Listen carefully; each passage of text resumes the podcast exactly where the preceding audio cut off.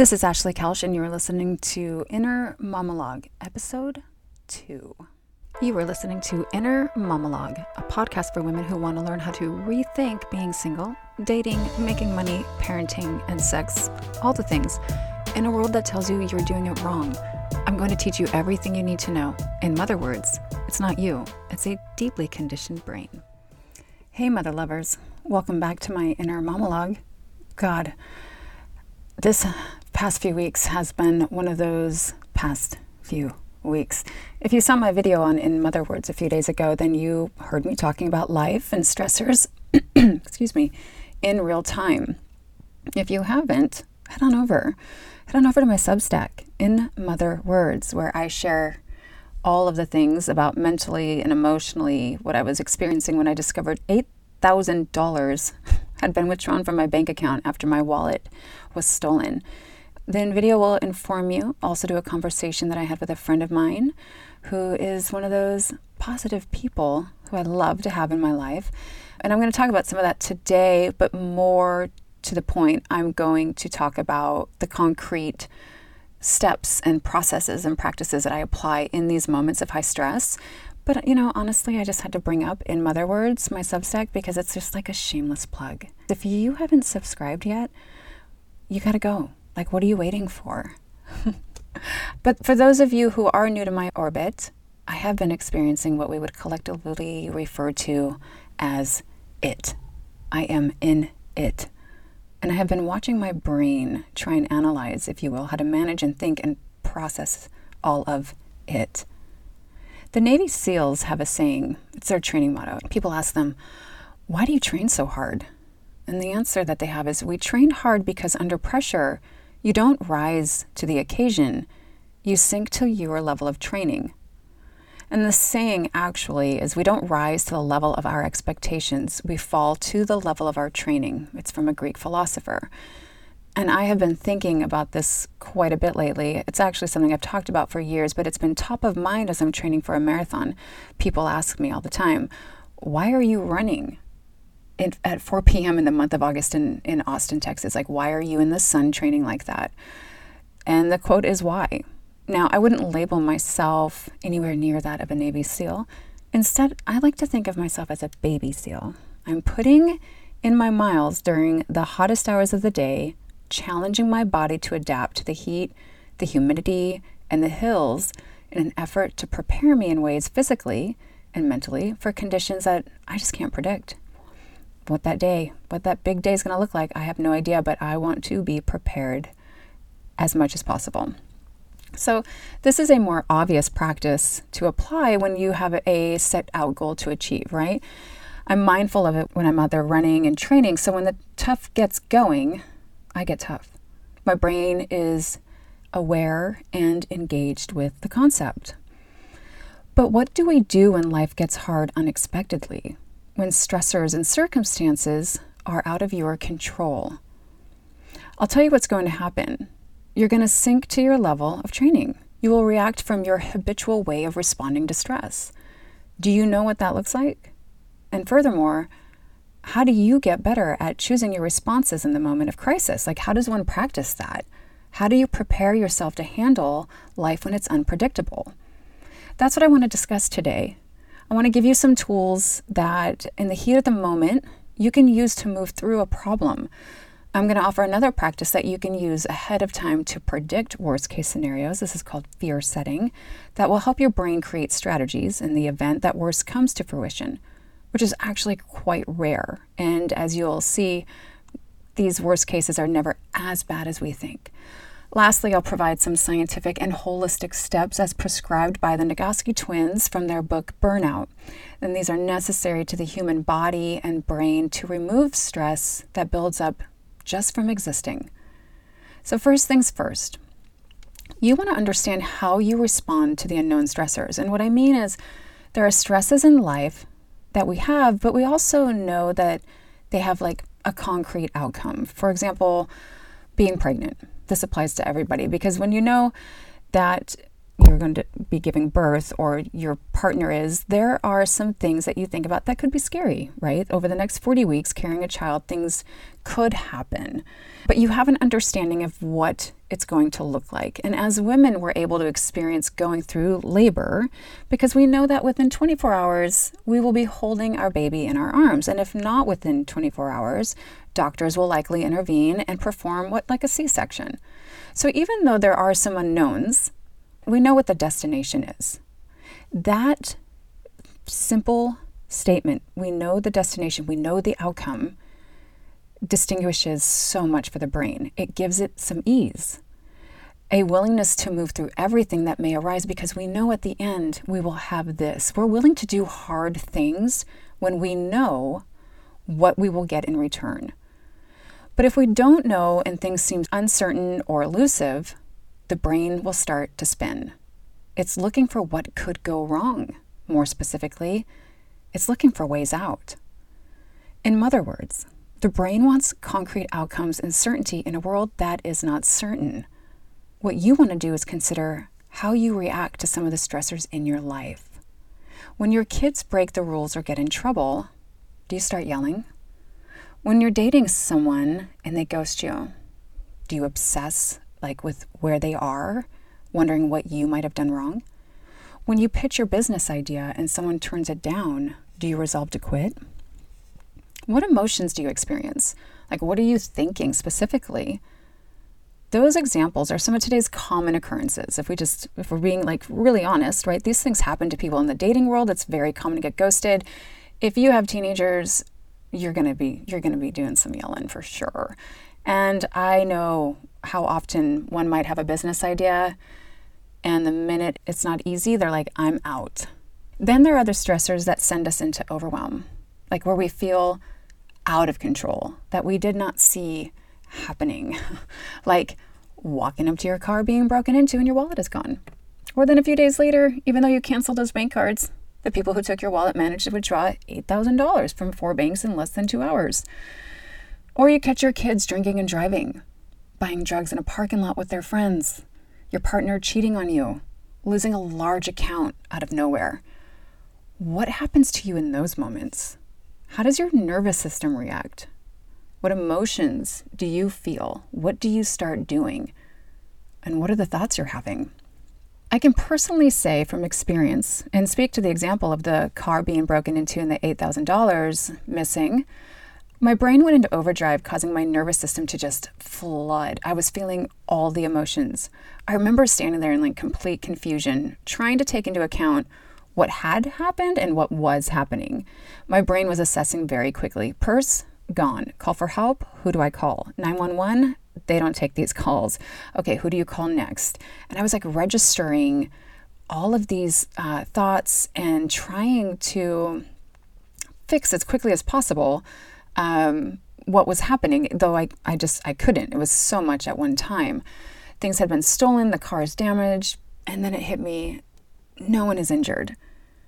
Like within about 15 minutes, nobody is injured. Okay, I can control most of this. And then I was starting to calm down. But in the moment, my body was experiencing a shortage of breath, shaking, the verge of tears, all those thoughts, as I mentioned, fear, increased heart rate.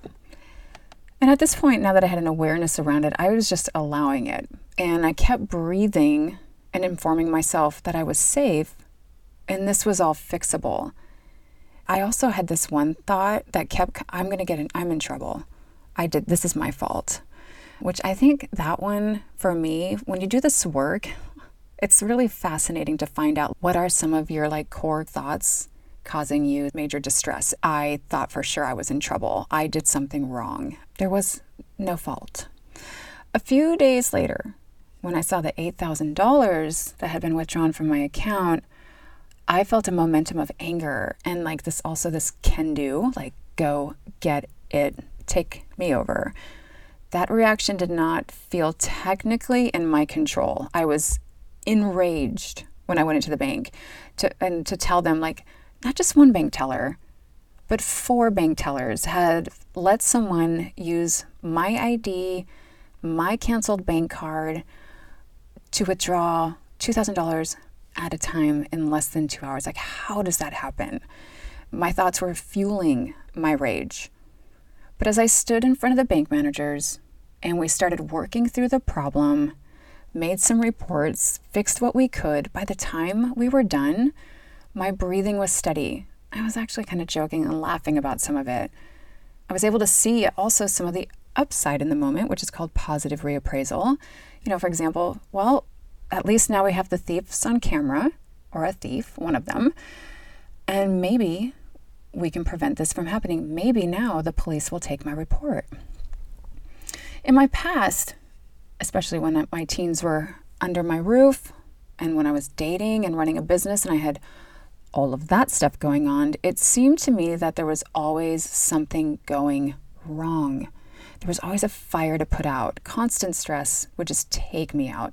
I'd go into overwhelm and I wanted to hide from the world. I would shut down. I'd smash an Xbox in the driveway. That's for real. I felt like all these things were always happening to me. I felt like a victim. And I was definitely acting like one too. And there's a difference in being the victim of something and then remaining the victim. And I was in a constant state of victim mode mentality. Why me? I can't do this anymore. No one else can understand me and my problems. They don't have them like this. I didn't have the tools or the awareness that everyone is under stress and experiencing their own set of stressors every day. Now, some people are able to process unforeseen circumstances in a way that makes it seem as if they aren't affected or that they don't have these things happening, but that is not true. They just don't let it consume them or make it mean anything about them. I'll admit, my brain got a little self conscious about the past few weeks in my life being like this. I, I said out loud, I was like, oh, like this shit always happens to me. Am I manifesting this? God, is this my karma? Am I bringing all of this into myself? I don't want people to think I sound like a victim, so I should probably just not talk about it. That's me shutting down. And then also, I won't manifest more. Maybe bad things won't happen if we don't talk about it or think about it and we just keep it to ourselves. And then my conversations and lessons from Wayne Dyer and like The Secret and Joe Dispenza started running through my mind. I'm creating my destiny with my thinking. Don't think bad thoughts about your things being stolen. Don't think you're a victim. Just stay positive. And then I had to hit the brakes. I'm all about the woo energy and manifesting, but we can't just sit around thinking positive thoughts all day, especially about circumstances that warrant, you know, uncomfortable emotions. Our brains aren't wired for it. And frankly, stressors are real in life. There are going to be times where you are the victim. This last few weeks, I was the victim of my car being vandalized and my things being stolen, my identity is gone. That qualifies victim. For anyone to sit back and then judge themselves as responsible for these things happening is just not useful, right? And to pretend to sit and think I have to think good thoughts and I can't think negative because I fear will create more bad is a, lying to myself.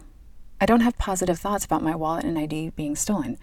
B, it's denying the human experience, which is going to be 50% good and 50% bad. And C, it's not humanly possible.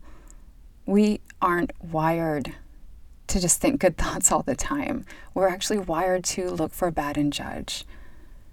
The good news is that if you're wired like me, you may feel like there's just no other way for you to process your stress than that way. But I'm here to tell you there is a way. I'm living proof, I swear. the last few weeks, and if I look back over the last few years, have been a very different approach for me with my mindset. Shit goes sideways, I repair, move on, rinse, repeat. Our minds have the ability to talk us out of what we are more than capable of managing and handling.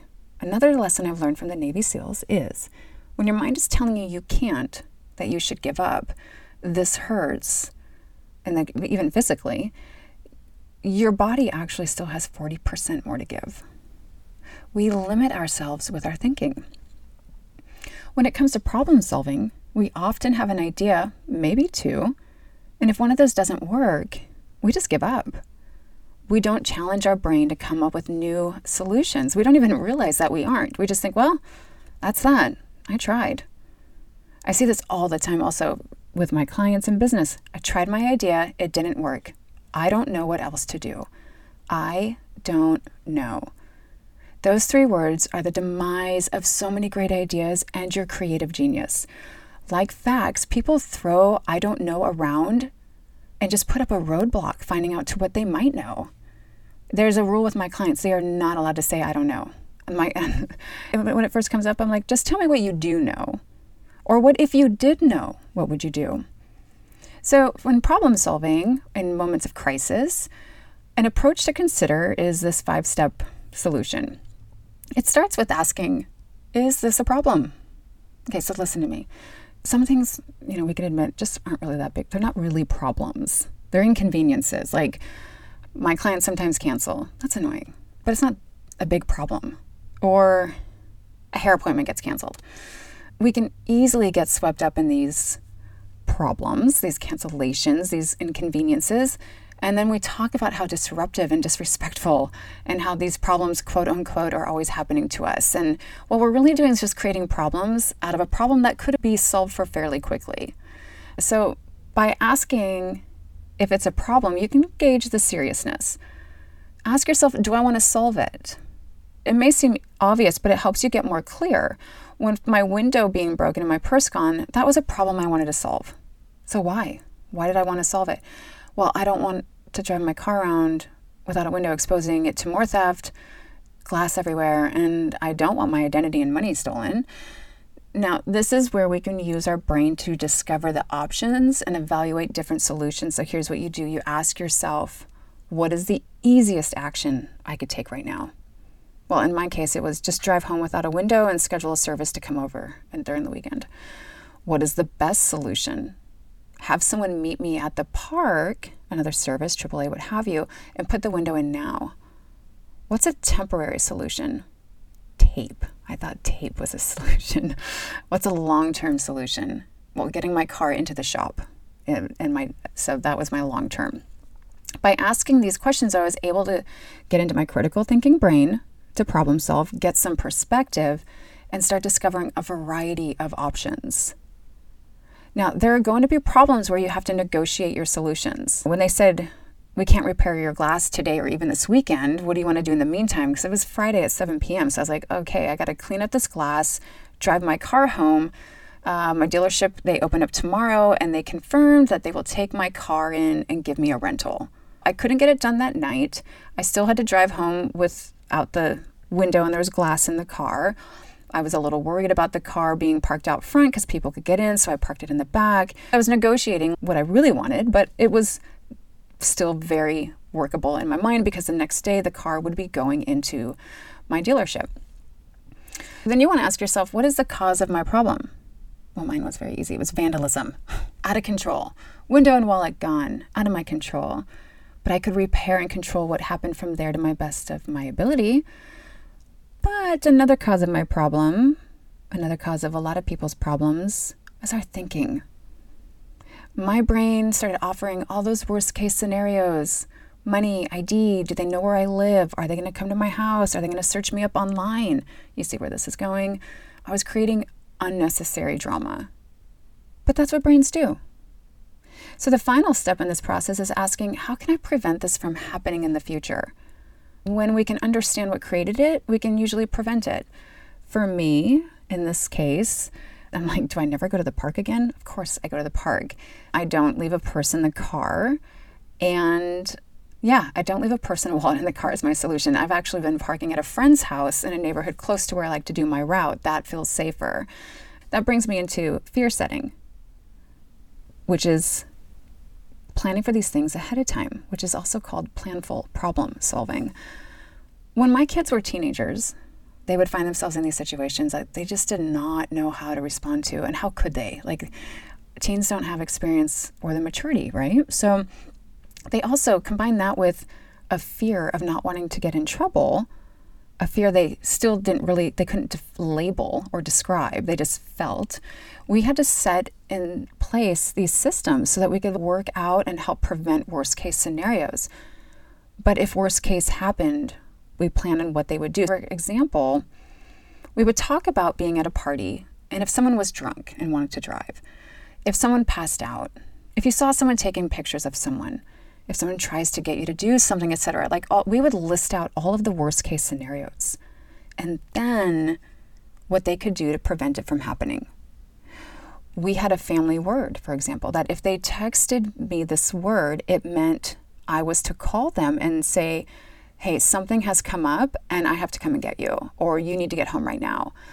And that would help them get out of a situation where perhaps peer pressure was involved or they felt that a parent needed to be inserted. They were able to do that, but there wouldn't be any responsibility on them or account like the people around when think like, oh, you called home, right? So that was an amazing, I, I recommend that to all of you parents out there. Have a code word where your kids can text you and you just call. But if worse came to worse, what would they do? For example, if they were scared to text me the word and have me find out. Well, I made sure they had numbers, and they still do have numbers of trusted adults in our lives that they can reach out to. At any time, these people will drop everything. And if it's decided, my kids and this adult, they can choose to never tell me. This has helped their brain and mind develop strategies ahead of time so we didn't have to come up with anything in the moment of the stress.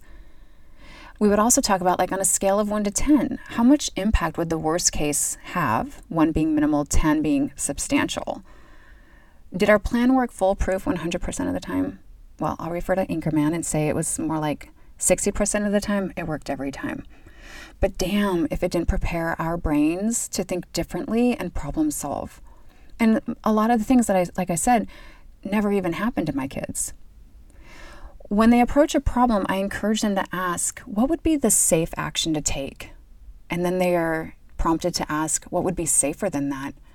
And then the final prompt is, what would be the safest? You can take that further by what would this cost me emotionally, mentally, and or financially if I take this action or if I don't? To this day, my kids and I still, I'm like, be safe tonight. And they're like, safest mom. Like it is instilled in their mindset as a practice and a way of thinking. Lastly, I want to offer that you start practicing de stressing each day. These things that are happening in our lives all day long around us, like some of it we're registering, some of it we're not, but our body chemically is. So, from uh, the book I referred to from the Nagoski twins earlier, Burnout, I'm just going to sort of give you a summary of some notes that I've taken about stress versus stressors, okay? So, stressors activate stress in the body. Circumstances, anything you see, hear, touch, taste, think about, or imagine can cause you harm discrimination, work time, cultural norms, so on. Internal stressors like body image, self criticism, memories, future tripping, interpreted as potential threats. Stress is a neurological and physiological shift that happens in the body when you encounter one of these threats. It's the response to help. It's the evolutionary adaptive response to help us cope, like being chased by a lion. It activates generic response hormones and chemicals, and they cascade to get you going. Senses heighten, attention alerts, short term here and now thinking, your memory shifts.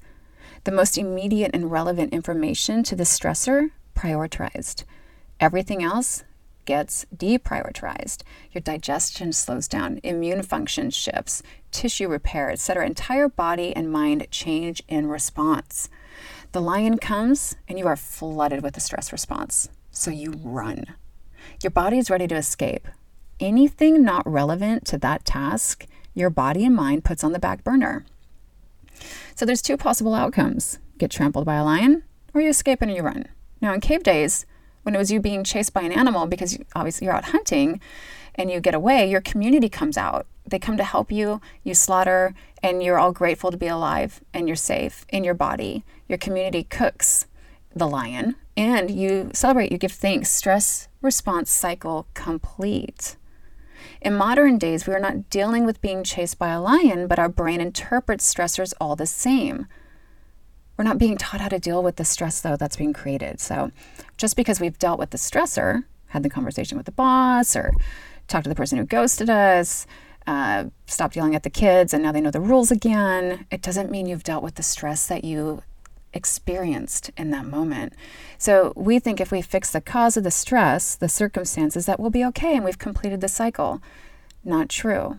Again, remember, I'm I am summarizing everything that they're saying in this book. Your body is still in full action mode and chemical response. We want to complete it. We want to go all the way through the tunnel. We need to do something that signals to your body that you are safe, or you'll stay in that hormonal chemical degrading your system and not signaling, signaling that you are safe. You're soaked in these stress juices. So, signal to your body, it needs a cue. Otherwise, day after day, this adds up. Chronic stress, stress response in your blood vessels, that design, it causes wear and tear. Chronic stress leads to life threatening illness. This happens in every organ in our body. It's not built to live there. Stress is not, and these chemicals, we don't want it in there. If it gets stuck, it will slowly kill us. Stress will kill you faster than the stressor. You are managing the stressors, and your body is managing the stress. Imperative to give your body the resources it needs to de stress. Imagine the difference between a gently flowing stream versus a fire hose. So, the ways that we can manage the stress in the body is number one, breathe. You have to consciously breathe and be very mindful about what you are breathing in and when you're breathing in and out, like what you are releasing And it's deep belly breaths.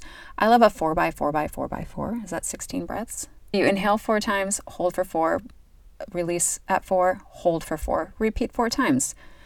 Call on your community.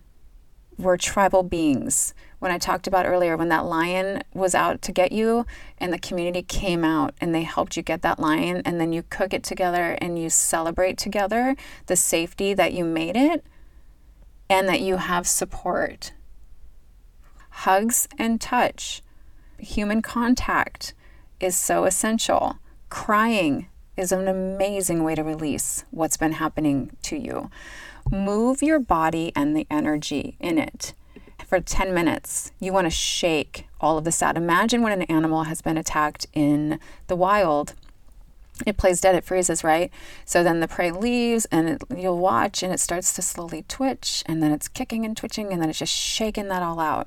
That's exactly what you need to do. Laugh. I feel like laughing as soon as we can get there is the number one for me. If you can just giggle it all out, it's the best move. And then creativity, expressing through creativity. Believe it or not, this is another great de stressor for you.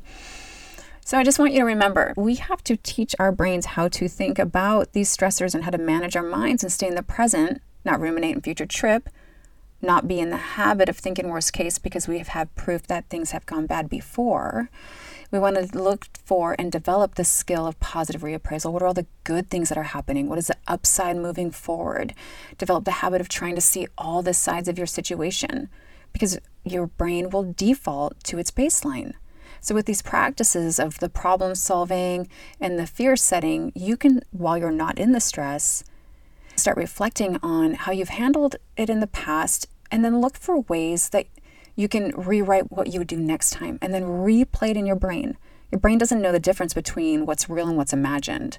How would you manage that now under perfect conditions? How will you celebrate that?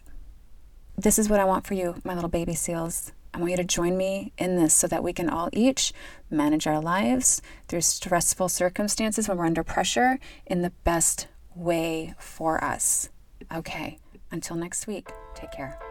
If you enjoyed today's show and don't want to miss another episode, you can subscribe to my newsletter, In Mother Words, on Substack. You will also receive a weekly written column from me. You can find the link in your show notes. Or you can follow me on any of your favorite listening platforms like Apple or Spotify. And if you haven't already, leave your feedback. I would love to know what you're thinking so that I can improve for you. Leave me a message, put up a review, and feel free to spread the mother loving word.